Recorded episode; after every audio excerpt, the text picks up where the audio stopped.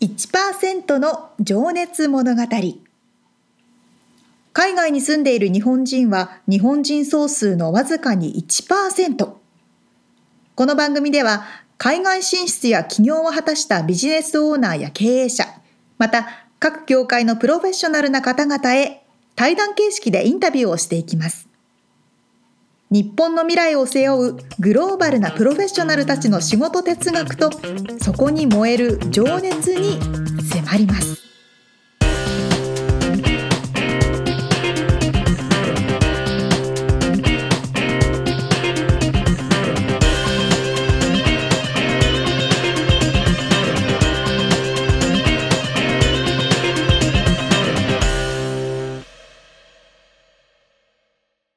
こんにちはこんにちは。第36回1%の情熱物語始まりましたやった。はいみつさんなんみつさん甘いもの好きですけど最近なんかハマってます甘いものこの間ね、なんかショッピングモールで食べたワッフルと、うんワッフルとワッフルの間にうんアイスクリームを挟んで食うへものがうまかった。えへえでそこにチョコレートを塗ってもらい、あいいですねあいいですねえーサルちゃんは？私ね甘いものね全然食べないんですけどあれそうだっけ？あのちそうょかこっとうんは食べるけどそんな食べなくてなんかねそういえば一昨日うんうん私が日本食日本食スーパーで買い日日系系スーパーで買い物をしてお家に帰ってうんで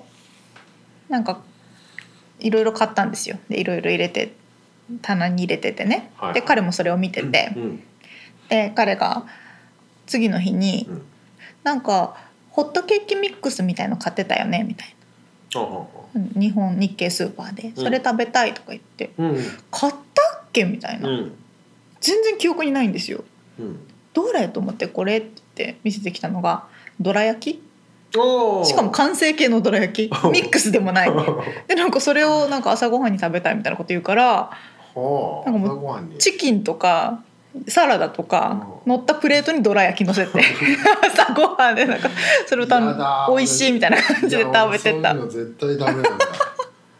ご飯と一緒に甘いものがねあ置かれることすらもやだ嫌ですよね目玉焼きの横にどら焼きみたいなあそう俺昔親父がまあいい や、まあ、いいやこの話しない方がいいか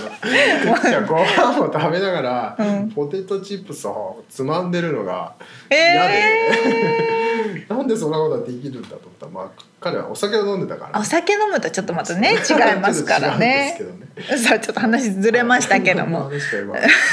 さあインタビューの方に入っていきたいと思いますが今回は今月インタビューさせていただいた久保さんの最後のうんエピソードですねはいどんなお話でしょうか前回があの経営に関するねお話を掘り下げて聞きましたけど面白かったですけどね今回はえー、っとねちょっとプライベートの話だったり、はいうん、あとは今後の目標とか、うんうんその辺のお話を伺っています。はいでは早速聞いていただきましょはい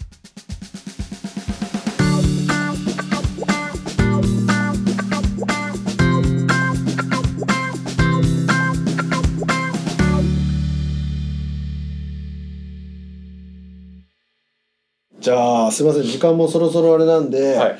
最後にあの未来に向けたちょっとお話を伺っていてどうぞ。あの、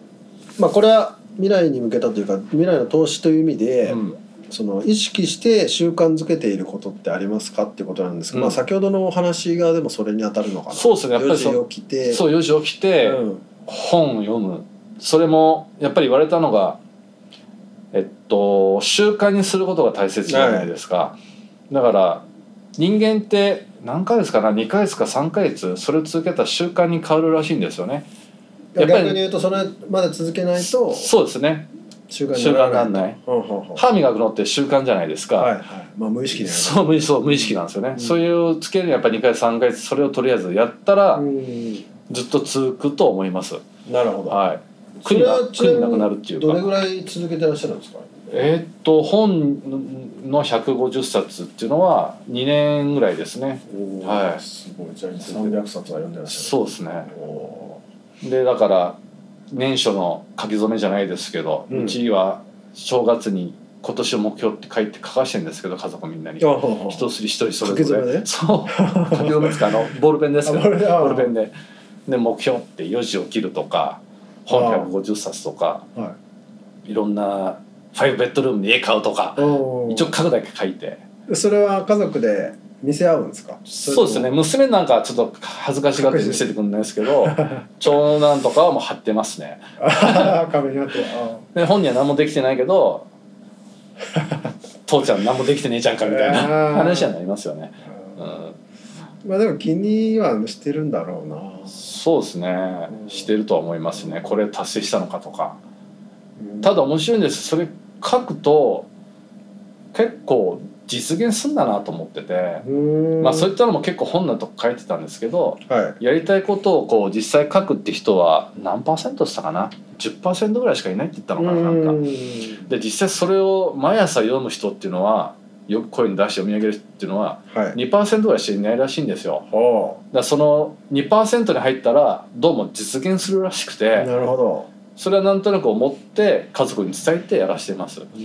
僕僕もね実際読んだりは今してないですけど、うんまあ、見えるところに貼っててうんで今年書いたのは4つぐらいは目標クリアできたと思ってますねそれちなみに言えます今言えますすよ例えはばい一つだったらその本150冊と、はいはいそうですはいあと朝4時起きと、あとはあれですねえっとなんだっけなアジアに行くおーアジアに行きたいなと思ってておーで香港香港に来たんですよ今年に旅行で家族みんなでちょっえとーアメリカばっかり見るのも嫌なんでちょっと試しに香港に刺激受けてみようと思ってへ香ー港行くとかもうじゃあそれも叶えてそうですね叶えましたねおーはいあと頑張ってこの車買うっつってその車買うとかそそういうことも含めてですねへはーいだからそれはえじゃあ今年の目標も全部達成したんですかあと8つぐらいあるんですけどいっぱいありますねそうですね一応15個ぐらい変えた方がいいって言われて 結構いてそうですっねぱいありますねうんそういう感じですねなるほどなるほど、まあねそこってお金かかんない部分なんでそうですよね、うんやった方がいいなと思ってますまあでもその本当に目標も僕も実は書いてるんですけどおー壁に貼ってますけ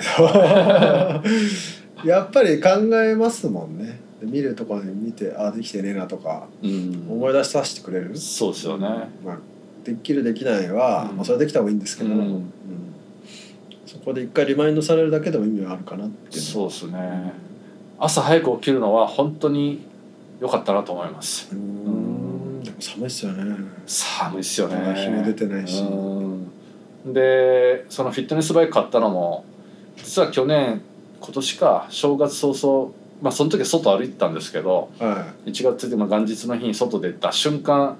暗くて下に石があるの見えなくてくじいちゃったんですいよねあで結構大変でそれが1週間ぐらい引きずったのかな怪我をおそんなのがあってもうこれは危ないなと思って、おもうそのフィットネスバイク、なるほどそうですね、んそうかそううか、ん、っていうにしましたね、まあねあの大事な体なんでそうそうこは本当にねそこは本当に気をつけていただきたいなと思いますけどじゃあですね今、えー直近の目標や挑戦したいことビジョンってありますかそうですね直近そ直こからまあ近先の話でもそうですね直近だったら、はいまあ細かい話いくとあれですねえっとお肉の方はもうちょっとこう人材を増やしたいって気持ちはありますね営業でいい人いないかなっていうのは思ってますねはい販路の拡大をしたいそうですねあの拡大したいっていうのと、まあ、お肉屋につながっていくと、まあ、今倉庫と、まあ、事務所なんですけどこう実際に工場じゃないですけどちゃんと認可の得た工場で物を発送する体制をつけ、作っていけたらいいなって思いますよ ね。うーんじゃあそれは場所オフィスをそうですねもうちょっと違うちゃん拡大するとことろそうですね拡大すべきかうん今ある事務所とか倉庫をきっちりとリフォームっていうかはい工事し直してしっかりとした許可取るとかじゃあ体制を作り直すそうですってこねとうん、こう設備投資じゃないですけど、は今ちょっとゆとりになる時にそういったところに投資はしておきたいなと思ってますねなるほどうんそれがこう直近ですね、い、はいでもう先の夢となるとどうなんだろうなかなかね今の時代10年後っつってもだいぶ人生変わっちゃってるんで確かに二時代年の三年後進むスピードがめちゃくちゃ速いですもんね。だからこれ一概に言えないですけど、はい。なんですかねあさっきの目標でもう一つあれがありましたね人間ドックを受けるってやつがおーそれも達成できてますね おーちなみに結果は結果は全然問題なくて、うんあの健康体でそうですねポリープがあってあと取るんですけどもすぐうんポリープはすぐ取ってくれて問題なかったんですけどはいすごい。そうですねそういう感じですねお酒はお酒は飲みますよ普通にでも大丈夫だったんですね。大丈夫ですね素晴らはしいですねい。よかったですはいだからまあ先々の夢っつったまあじらゃあ健康健康健康じゃないですかねなるほど、うん、やっぱりその子供が大きくなっていくのも見てみたいですもんね、うんなんとなくそうですよねんそうですねえ板倉さんはなんか将来どうするんですか おここに質問が来るとは思わなかったけなんかある銀行の人と話して、どはい僕たちみたいな人たちってはい95%が日本に帰るらしいんですよあ老後とともにあーはいはいその辺みんなどういうふうに考えてるのかなってある人に結ある人 人にみんな聞いてんですけど僕あはーいやいやでもやっぱり医療費のことを考えるとアメリカの、やっぱり良いですよねそうそこは本当にもう恐怖ですよね うんなんかその本当ですなんか大きな病気したらアウトですよね破産じゃねえかって思っちゃう本ん当ででやっぱ老後は日本かなとはなんとなく思っ思ちゃいいまますすねかそうですよねまあでもやっぱり僕もサーフィンが大好きで、うん今もこう、まあ、体が動くうちはうんずっとやりたいなと思ってるんで、楽しいですよね、うんそういう意味ではカリフォルニアがやっぱ最高なので最高 でいいですよね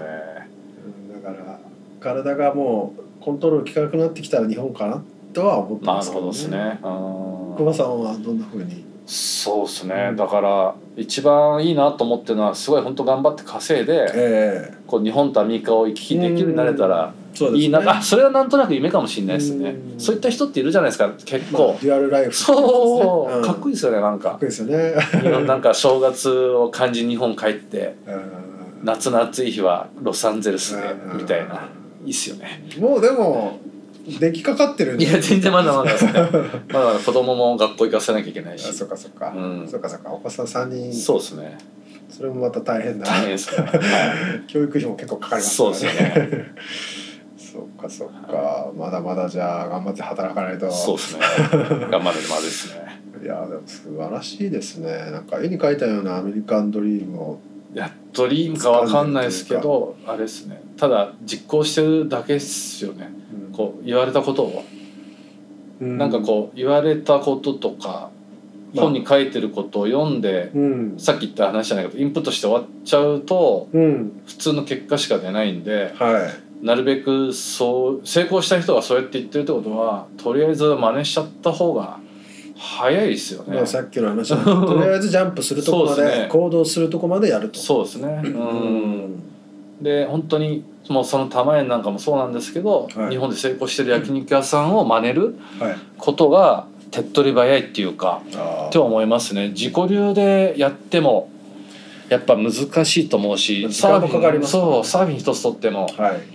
やっぱりちょっと教えてくれる人がいていてそうです初ねめてサーフィンできるし、うん自己流ってわけにはいかないんで、うんその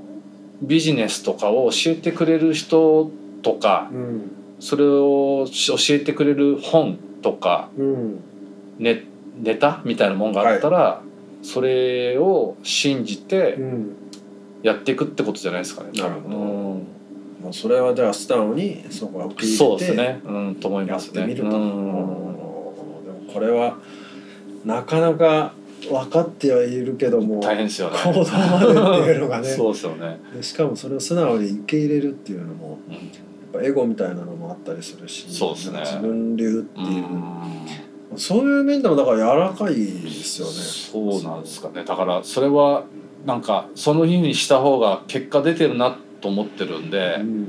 そうしてますね。ううんん。やっぱ自己流でやるとあんまいいこと起きないですよね。 もっと早く相談しておけばよかったなとかあ、のうんそうなりますよね。えーやっぱ経験した人に聞かないとまあね、んある意味そこにはだから知恵がもう溜まってるわけそうでですそねれを学ばないのはももっったたいいなないいですよもねったいないし、うん、その人がしてみてもなんでそこ遠回りするそのうでってすよ感ねじになっちゃうから。失敗しなくてうもいいわけだかんら、そうですよね。まあでもそれはある意味柔軟性ですねかね、だったらいいですけどうね。ん結構ブレブレですけどね、そこは。いやいやいやいやでもそこでブレてないっていうかねそれをこうちゃんと受け入れて素直に愚直に実践していくっていうところがね、そうですかね。うんなかなかそれできないですもん。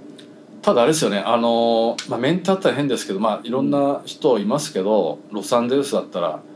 えっと、この3年ぐらいお世話になってるはあのメルセデス・ベンツのトシさんとかい。、おーはいお、ちょうどこのインタビューの企画の前にインタビューさせていただいてますよね。はいそうなんですよね あかの熊さん彼なんかにもこうすごいなんつうんだろう影響を受けたっていうあかあお店のこと一つとってもとかはあとはあれですね、えっと、ライトハウスの小宮山会長といかはい。もうだいぶこうサポートしてもらいまうしたーね。はいんなるほど。はいやっぱその方たちはこの LA 界隈でビジネスをしている方はね多分皆さんそう ですね。うん知っている方でそうっす小宮山会長さんはね、まあ、そのこちらの古いペーパーを立ち上げた会社そうの、ですねえーまあ、創業者うんにあたるわけですけども、困った時はこう相談させてもらって僕ます。小宮山会長たまえんで何度か見かけたことありますからね そうで すね。日あ々のしてもらってる。いえ今の社長さんもいらっしゃいますそようですね。たまえんで一緒に飲んだこともありまあなんですかすすいませんありがとうご内ざいます輪の話ですいえいえじゃあちょっと一番最後のはい質問になりますけど、まあ、今後活躍するであろう、うんあの若い世代ですね、まあ、こちらのスタッフさんとかもそうかもしれないですし、はまあ、日本在住の若い世う代んにちょっとメッセージがあればお願いしたいんですけども、そうですね。はいやっぱまずはこう行動をしするってことだと思います。んその今の時代これだけネットが普及してるんでうん、そんな失敗することってないと思うんですよ。ああそれは先に情報はそうある程度情報を持って動く。はいただその情報ばっか持ってもなんつうんだろう車にガソリン入れてるだけの話になっちゃうんでやっぱエンジンかけてみないとダメなんででそこはこうなるべく動き出し動きながら調整していくことだと思いますうねん特に今の時代は3年後のこと考えてもうん全然違うんで時 代が。なるほどなるほど、うんまあ、確かによくあるのはそのこういうこれこれこういう準備ができたらうんやろうとかって言ってそうて、一1年2年経ってしまそっうですてねもうその時には状況が違うと、ううんんそうですね。まずじゃはあじりゃあま、すね。はい。行動ですねう。ん走り出して、走り出しながら調整うん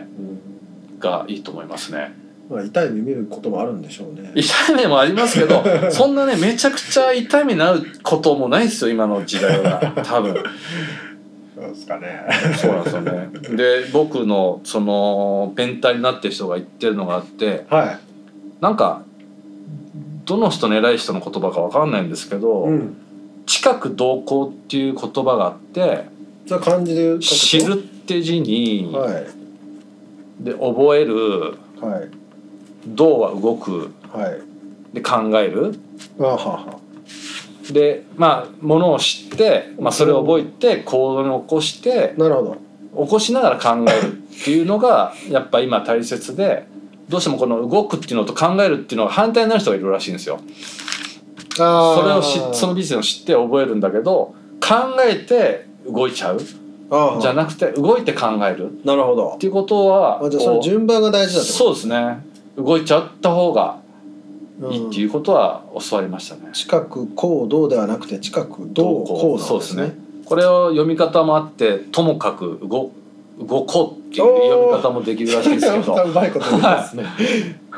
そういうオチもあるんですけどなるほどね。ともかく動そうこですね。う。あはい。それはなんとなく心にあ覚えやすい、そう ですね。これでみんな覚えましたね。今近くどうこうをともかく動そこううでとすね読むと。はい。なるほど。まあじゃあとにかく動き続けていらっしゃる。そうですね。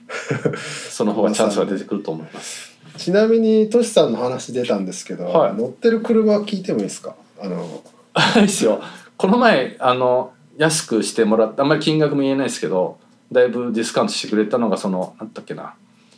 ちょっと夢があって、はいそのベン、まあ、カブリオレ要はオープンカー乗りたいなと思ってておでかトシさんから買った車がそのオープンカおあメーでルすセねデスそうですねはいベンツですね、はい、それがたまたまこう僕の日本の知り合いなんかがなんか知んない人が偶然買っててすごいいいよって言われててうんでそっからなんとなく車見せてもらったりとかしてうんでこうそういった車乗れるのってなんつうんだろうカリフォルニアしかないじゃないですかやっぱああオープンにそしてう海岸線を走るみたいなねそう それがなんかこう頭に焼き付いちゃってあーまあじゃそうですねあ夢の一つでもそうですねだから今まではこう2年3年とかで車変えたんですけど、うん、これはなんかすごい長く乗りたいなって思ってます。へえ。まあちなみに僕も今事務所に入る時に見かけてこれもしかして熊さんのかなそうなんですとそうなん思ですよってまあいろいろ言われる可能性ありますけ ど、まあそこはね、いやいやそれはもうトシさんのおすすめっていうことなんで、はい。いやでも本当に僕はでも乗ってほしいですよちゃんとやっぱり稼いでる方にはか稼っいこいい車を稼いでるっていうかこうなん かあれですよね、社長今一応ちっちゃい会社の社長ですけど、うんなんつうの。夢を売るのもなんとなく仕事のも気そうがですすよるんでそうんれをこうなんかそう思いまねす中古の10年落ちのカローラ乗って、 コンプトンに住んでるよりもまあまあねちょっとはね、うんよしこあうしなじれゃばこうなないるでんじすゃけなどいかなっていう夢あげれた方がいいかなと思うし、スタッフさんもねそう頑張れるしそうなのでたまに乗せるんですよやっぱり。うんで喜ぶんで、いや僕もこうなるぞって思いますもそうんですね、ううんんっていうのはありますそねれは素はいまあ皆さんのおかげです、うん、ちょっとねプライベートな話しちゃったけど僕もすっとそういうところを伝えたくてなるほどあですねえて聞いてしまいましたけあどそうです問題ないですありがとうございます。じゃあそんな感じでき霧のいいところではいじゃあ今日はあの K&K インターナショナルの久保健吾さんにお話を伺いました久保さんありがとうございますありがどとううも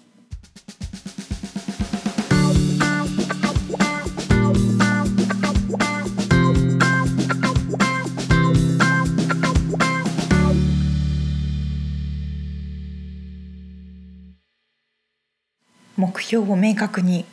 紙に書くと書いてますか私も書く派ですねおおやっぱり皆さん経営者で成功されてる方本当に同じこと必ずされてますよ ね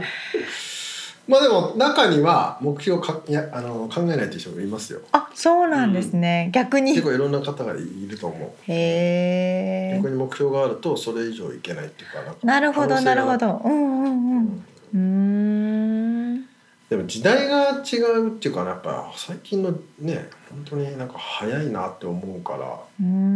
んんかそういう意味でも目標って3年後5年後でもだいぶ確かにまあその例えばビジネス的な目標だとしたらそうですね本当さっきのお話の中でもそんな話してましたけど、例えば、うん今この時点で、うんよし YouTube でこれだけ上に上がるぞとか、ん有名になるぞって3年後に思ってても、うん YouTube なんてもしかしたら廃れちゃってるかもしれないし、うんなんか違うものが出てくるかもしれないですしね本当に動きが早いですよねう。んまあでもそういう意味でも先に動いた方が勝ちってことですよねね確かうにん確かに。勝ちってこともないかもしれないけうど、んうんうんうん、ねあの可能性は広がりますよね。そうですよね、うん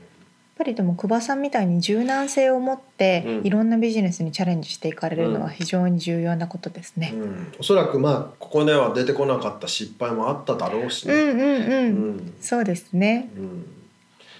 まあ本当動かなければ何もないしゼロのままですからね。そうですよね。いやー面白いお話ありがとうございました。はい、ありがとうございます。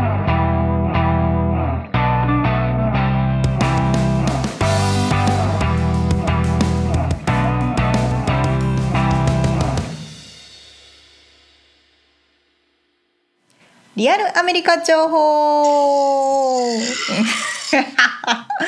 なんか違う感じになってる。さあこのコーナーはロサンゼルスから最新のビジネス情報、生活情報をお届けしていきます。はい、さて今回はですねうん、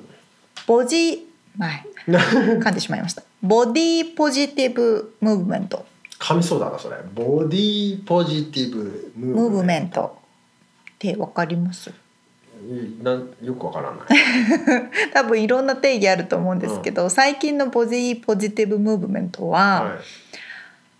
体のサイズを気にせず自分の育ったまま生まれたままの体を愛そうっていうような運動ありのままで。そうそうそうそうそう、はいそうなんですうんうん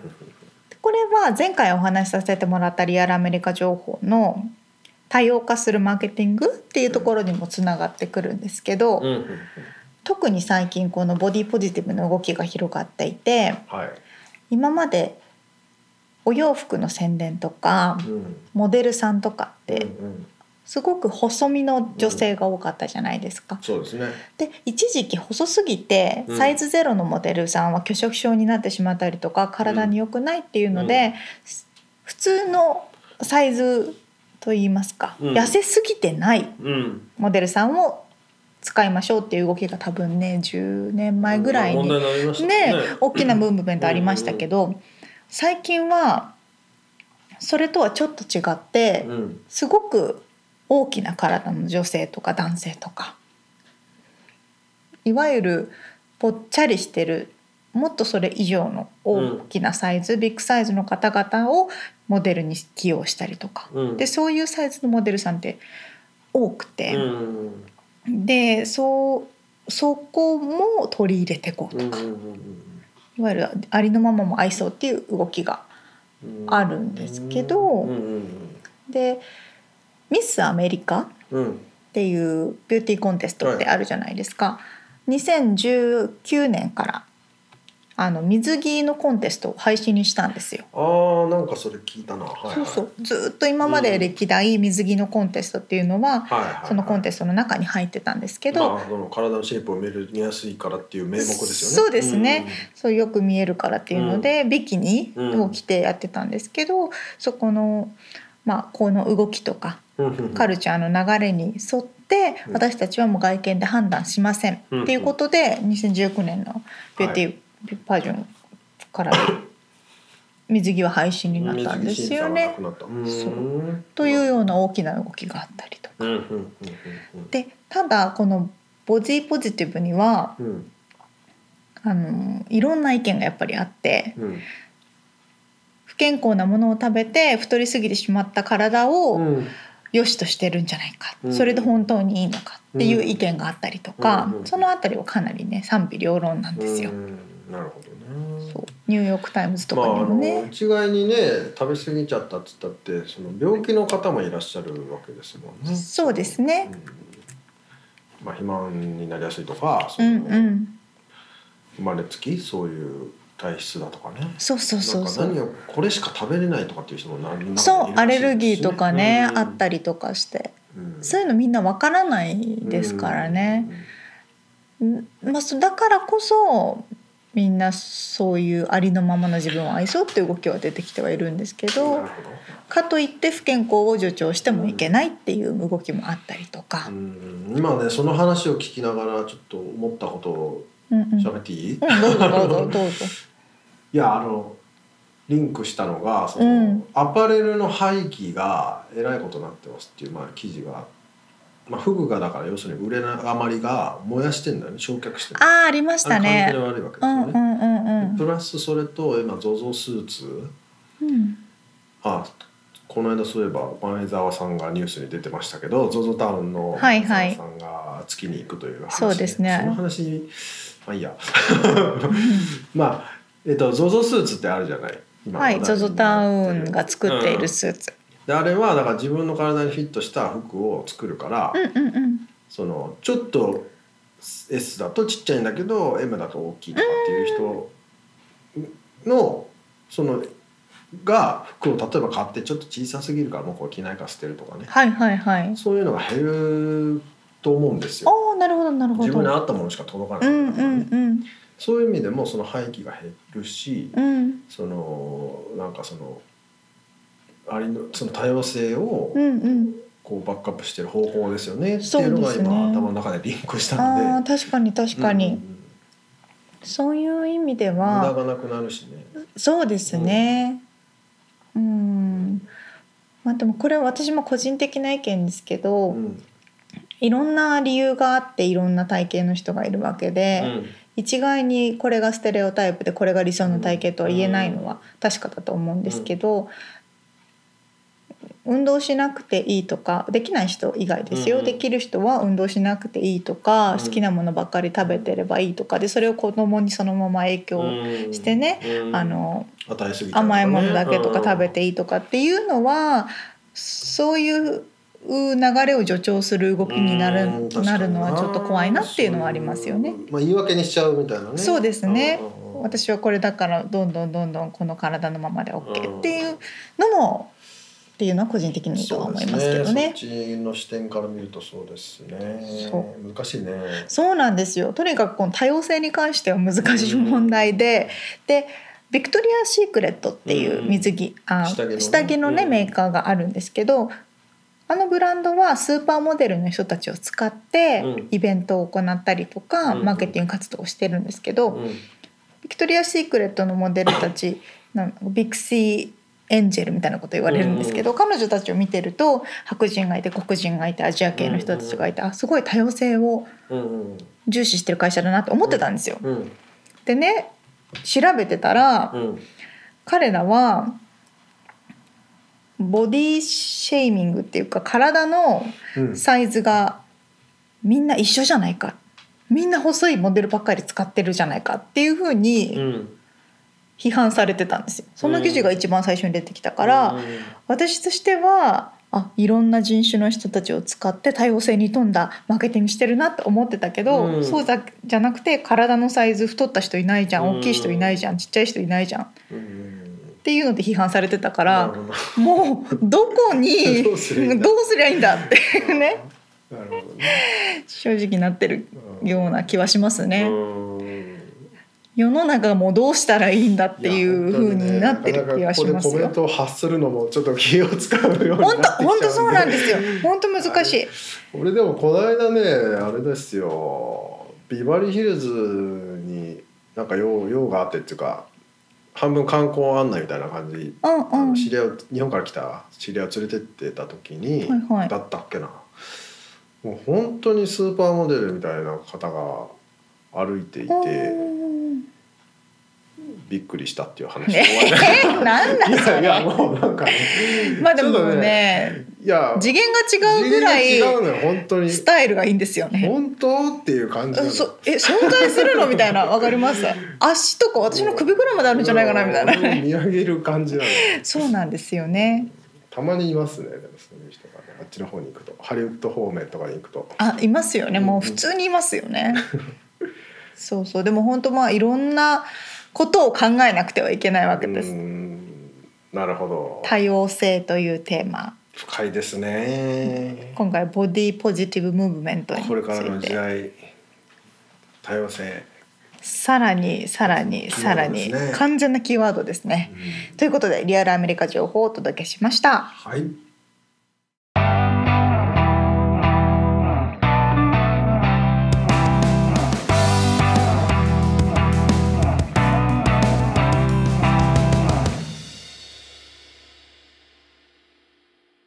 締めのコーナーですもうお別れが近づいてきましたね。そうですねさあ今回の質問コーナはい。ーみつさんのカバンに今何が入ってますか今。今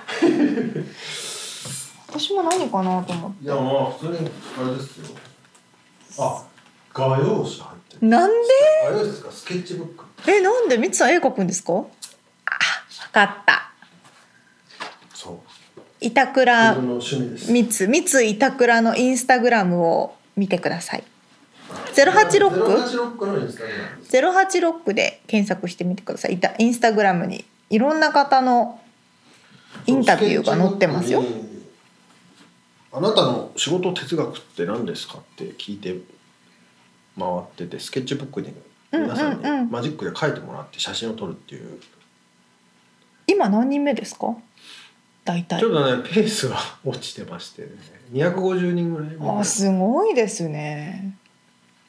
1000人目指してやっておりますのででもクォーター行きましたね。やっと4分の1すごーい。はい頑張りますそんな沙織ちゃんのせんべいが見えてるけ どそうカバンの中は初カバンの中せんべいで しょあとね麦茶麦茶あとねどこだよここ和食は今朝は納豆となめたけと梅を食べましたロサンゼルスから今放送しておりまのさそうそうそうあと保険の資料とかね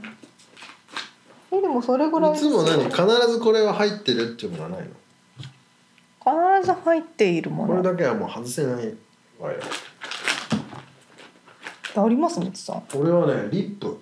あリップはねクリリップは私も持っこてれもますけどカバンでしょ車でしょデスクでしょベッド脇でしょもうその至る所にリップクリームリップクリームすぐなくなりますからね乾燥してるかそうなので私最近 UV の買ったんですよら、うんなんかロサンゼルスに来てから日差しでうん、唇痛いよね唇がなんうか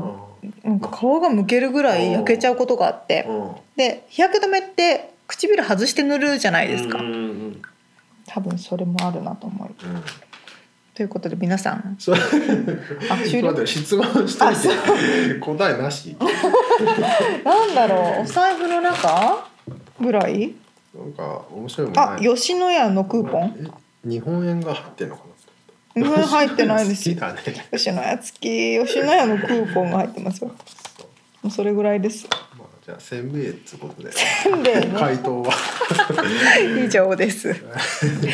あ今回お届けしました、はいインタビューの内容ですとかリアルアメリカ情報の詳細はホームページの方に記載しております086ドットん086 podcast.086.com はい podcast.086.08 もう一回やらせてください podcast.086.com で検索してくださいもしくは1%の情熱物語で検索してみてくださいはいさあ今回は4回にわたってお届けしました K&K インターナショナルの久保さんのお話でしたが、うん次回は